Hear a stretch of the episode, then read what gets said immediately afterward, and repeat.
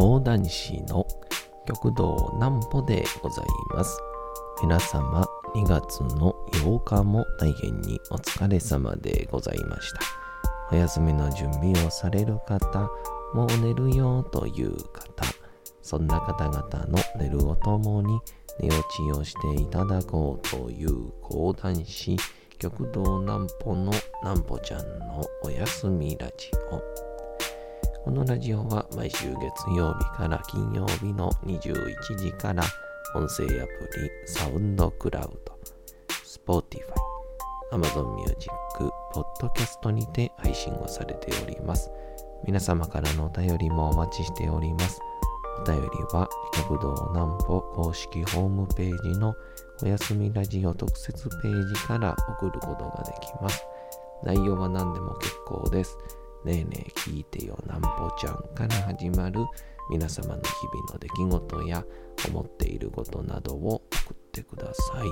ご希望の方にはなんぽちゃんグッズプレゼントいたしますので、住所、お名前お忘れなくと、えー、いうことで、えー、昨日ですね、僕あの、シアーミュージックという、えー、まあ、ボイトレ教室みたいなところにある話し方教室の、まあなんかこう、講師というか、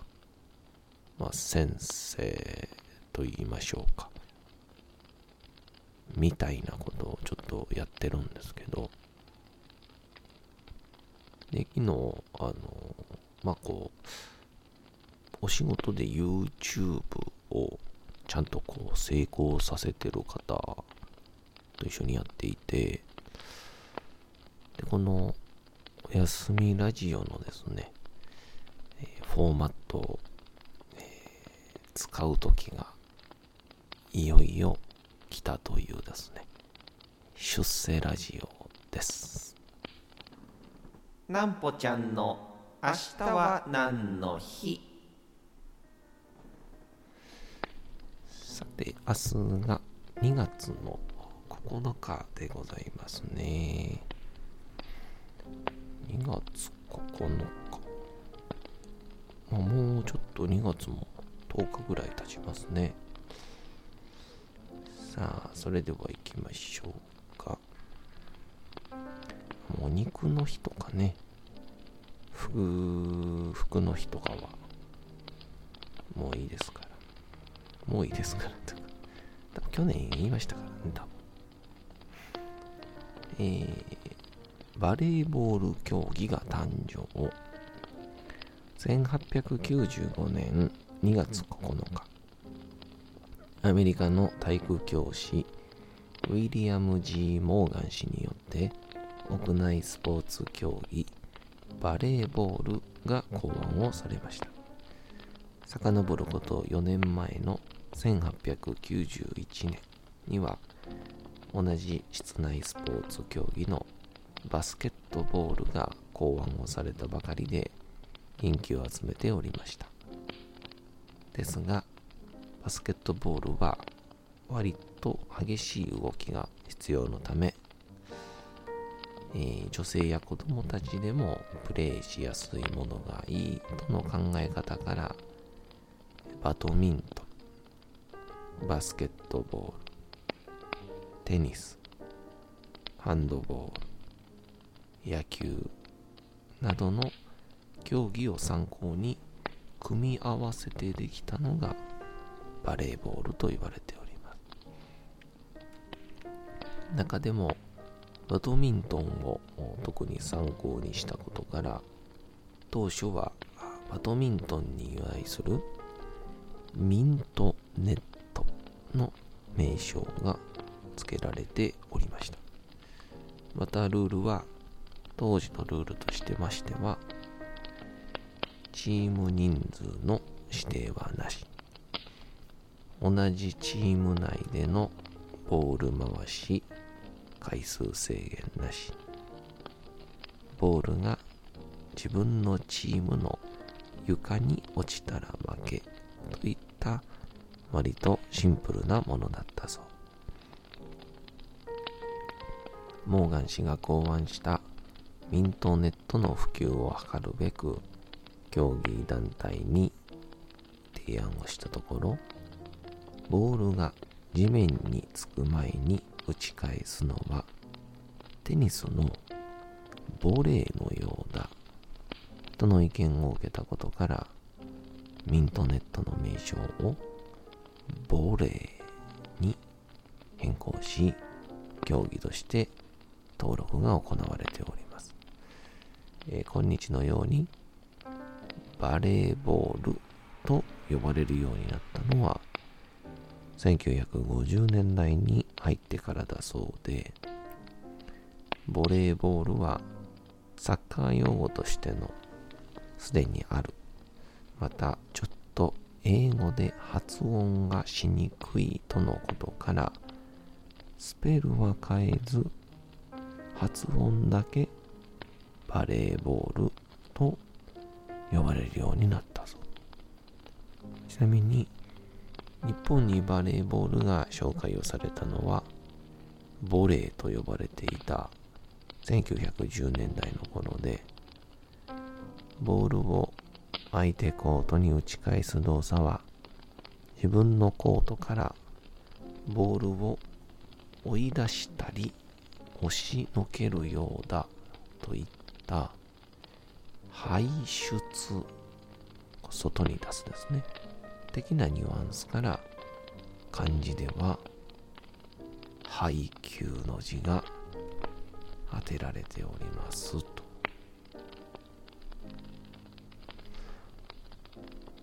ちょっとこ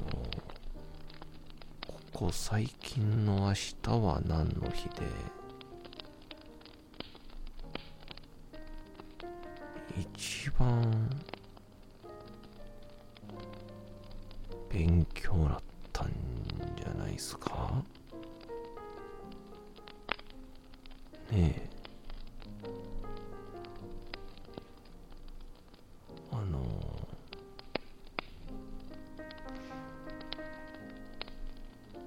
この一番最後の排出するようだっていうところのあの今ね漫画アニメでも配給ありますけど。まさかそこにつながるとはっていう感じで、えー、私大変感動いたしました。やっぱりたまにこういうのいいやつ見つかると楽しいですね。えー、まあそんなこんなで。昨日あの、その、話し方教室にですね、こう YouTube で、こう、いろんなアニメーションに、声だけを入れるっていうお仕事をされてる方で、まあなんか、あんまり僕も個人情報分かってないんですけど、えー、まあ、ちょっと、なんて言うんでしょうね。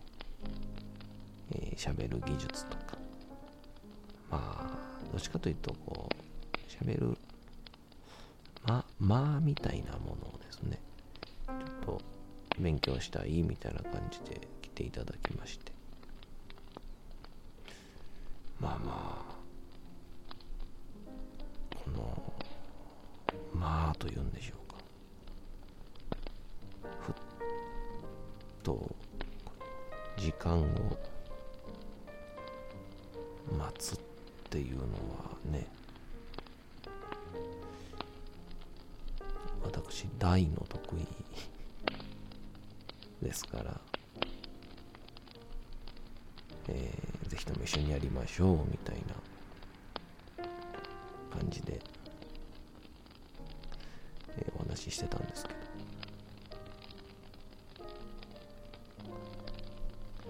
ん、でまああのいわゆるこうちょっと相手に一瞬だけこう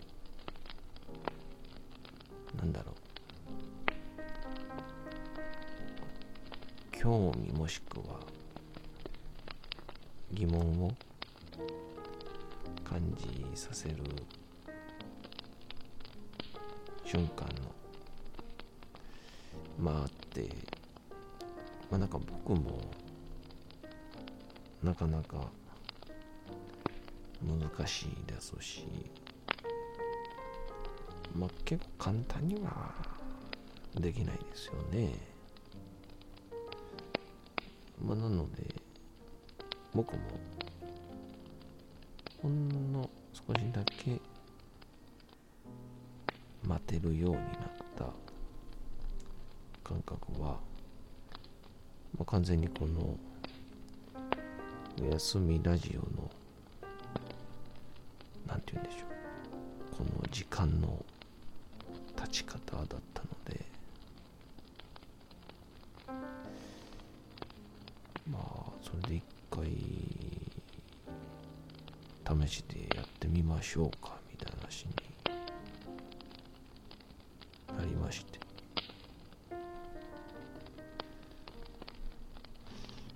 でまあそしたらこのちょうど今バックで流してるジャズの曲を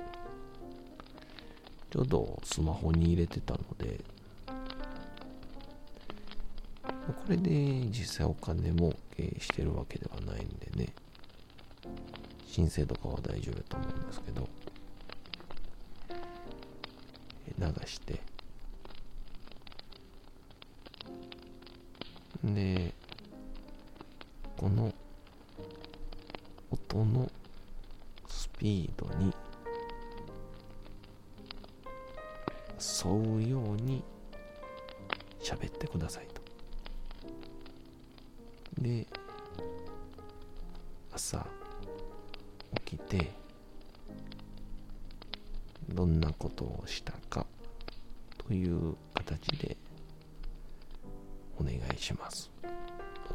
なことを考えたかどんな行動をしたかというようなっていうようなえー、話をしまして。でまああのすぐにやっていただいたんですけどまあ実際にやってる僕も難しいと思ってるわけですからまあ実にその生徒さんも難しいって言うてありましたね。でまあそこで僕がこういう風にすれば、えー、うまくできますよっていうのを言えればいいんですけどまあ、いかんせんちょっと僕もうまくできてる感はゼロなので、えー、なので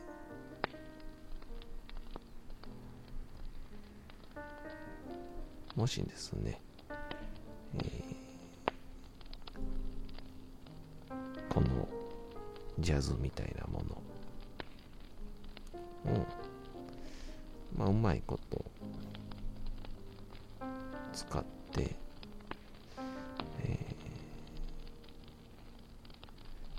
喋れるよと。また、ちょっとこう、間を置いて、喋るの得意だよっていう人はですねすぐさまご連絡をいただきたいと思います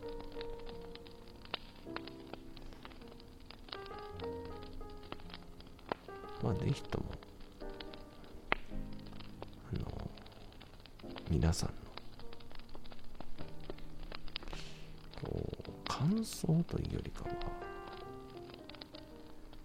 っとこうした方がいいんじゃないの？みたいな。そそんなあったりしてもいいですよね。えー、まあそれに従うかどうかは知らないですけど。えー、えー、どうかわかんないですけど。まあ従っちゃうんでしょうね。うん。あの僕の責任じゃないってすごく楽ですからね。そっちの方が。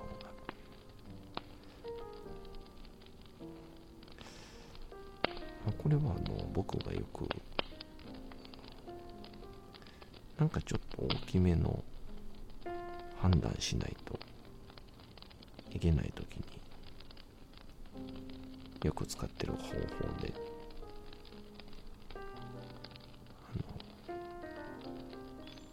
他人でもいいしもしくは自分の中でもいいんですけど。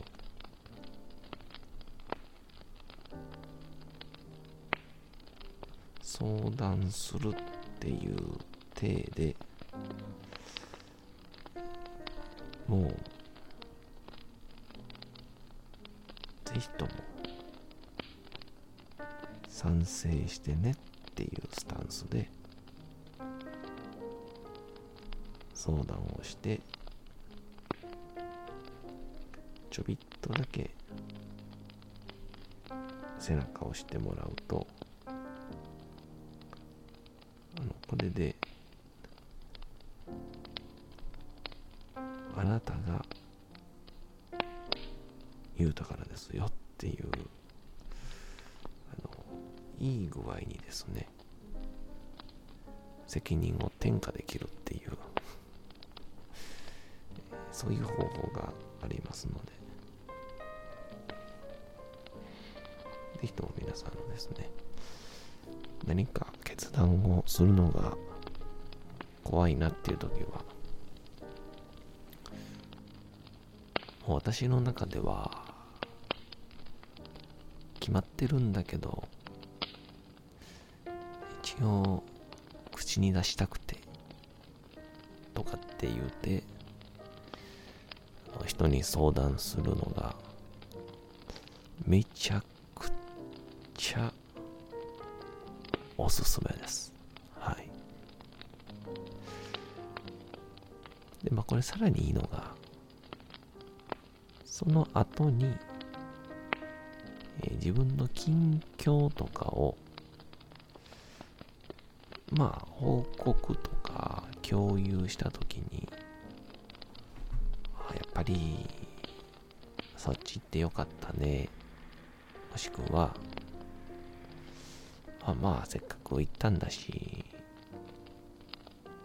もうちょっと頑張ってみれば？みたいな、えーそういうことを言ってくれる相手が生まれるという、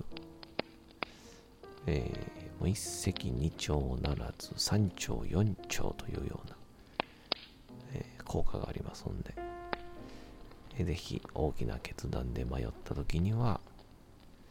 え賛同ありきで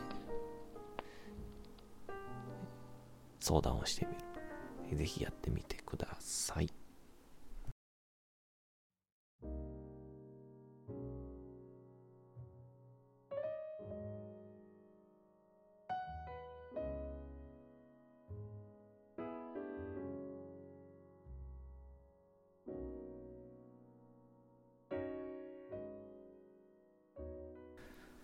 て、時刻はうとうと朗読会の時間となりました。皆様、小さい頃眠れなかった時に、お父さん、お母さん、おじいちゃん、おばあちゃん、お世話になっている方に本を読んでもらった思いではないでしょうか。なかなか眠れないという方のお力に寝落ちをしていただければと、毎日様々な物語、小説をお届けしております。さて、本日もお読みしますのは、小説吉田松陰です。まあ、あの、松陰先生なんかは、むしろ、背中を押してもらいたいじゃなくて、松陰先生に背中を押してもらいたいみたいな。そんな感じの人やった気はしますけどね。えー、そんな人間に僕もなってみたいかなとは思いますけど。まあ、厳しいですね。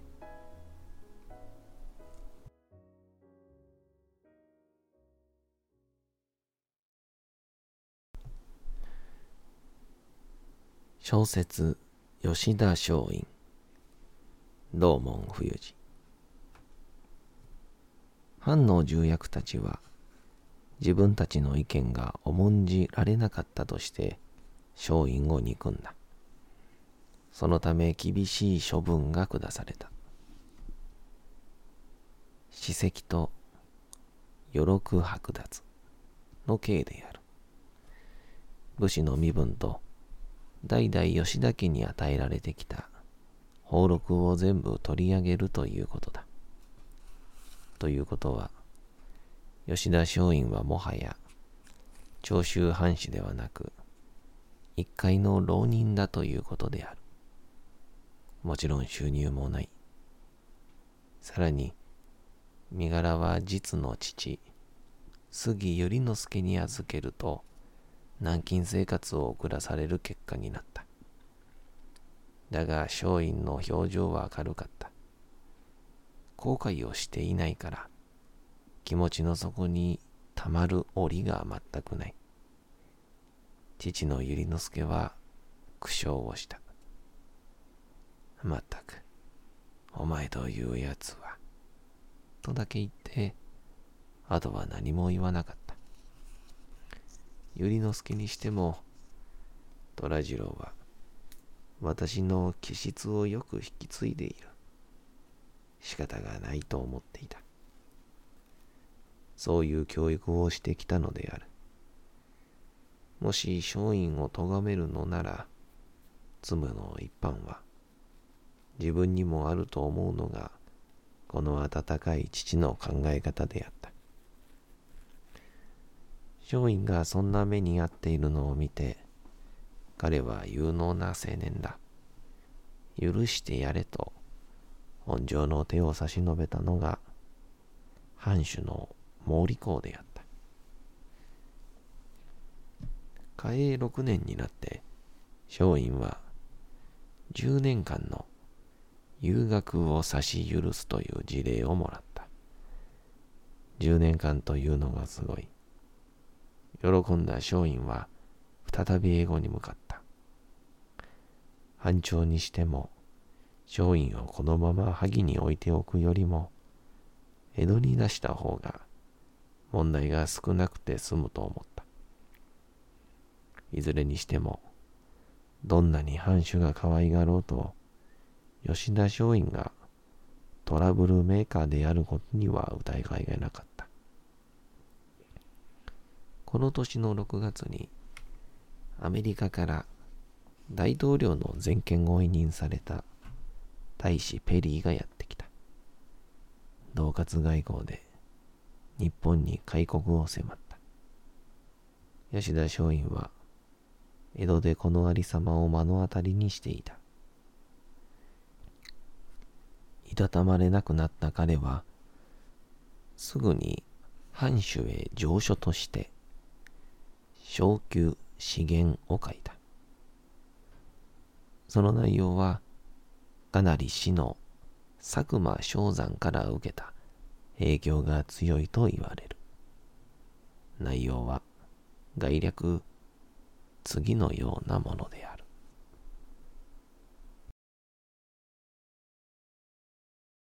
さて、本日もお送りしてきましたなんぽちゃんのおやすみラジオ。というわけでございまして、2月の8日も大変にお疲れ様でございました。明日も皆さん、街のどこかでともどもに頑張って夜にまたお会いをいたしましょう。なんぽちゃんのおやすみラジオでございました。それでは皆さん、おやすみなさい。すやすやすやーん。